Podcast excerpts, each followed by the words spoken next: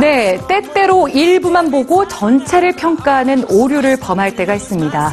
대표적인 게 후광 효과인데요. 말 그대로 대상의 좋은 면, 즉 후광을 봤을 때 전체가 다 좋을 거라고 믿는 경향이 강하다는 얘기입니다.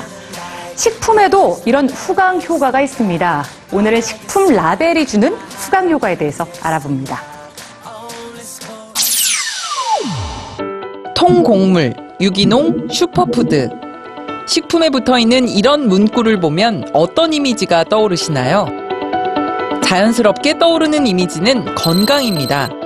그런데 이런 문구에만 의존하면 오히려 건강에 해로운 장보기를 할 수 있다는 연구 결과가 나왔습니다. 연구진은 같은 제조사에서 만든 두 종류의 케이크와 빵을 비교했습니다. 하나는 글루텐 무첨가라는 라벨을 붙인 제품이고 다른 하나는 무첨가 라벨이 없는 일반 제품이었죠.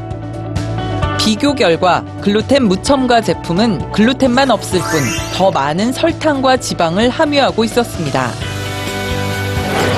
연구진이 주목한 식품 중 하나는 시리얼입니다. 하나같이 통곡물, 섬유질, 그리고 적은 나트륨을 광고하죠. 그래서 소비자는 시리얼에 설탕이 얼마나 들었는지 확인하는 절차를 생략하고 만다는 겁니다.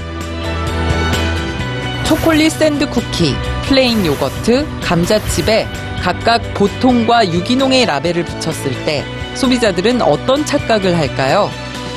유기농 쿠키에 대해선 실제 칼로리보다 60칼로리나 낮을 거라고 예측했고 맛을 보지도 않은 채 유기농 요거트가 더 맛있을 거라고 답했습니다.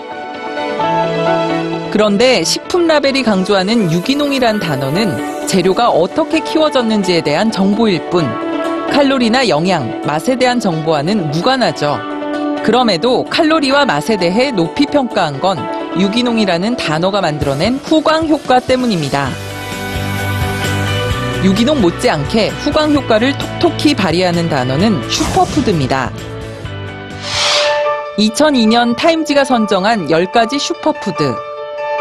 그리고 2004년 영양학자 스티븐 프렛이 대표적인 장수 지역인 그리스와 오키나와 식단에 공통적으로 등장하는 식품을 추린 14가지 슈퍼푸드를 발표한 이래 매년 새로운 식품들이 슈퍼푸드라는 타이틀을 달고 등장합니다. 그러나 슈퍼푸드에 대한 정확한 정의는 없습니다.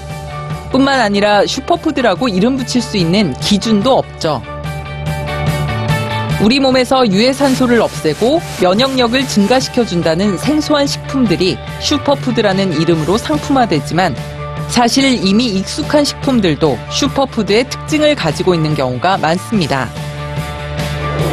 좋은 식품을 제대로 따져보고 먹는 건 건강의 첫걸음입니다. 그런데 식품 정보가 넘쳐나는 요즘 너무 많은 정보에 지친 나머지 사람들 스스로가 후광 효과에 기대는 건 아닐까요?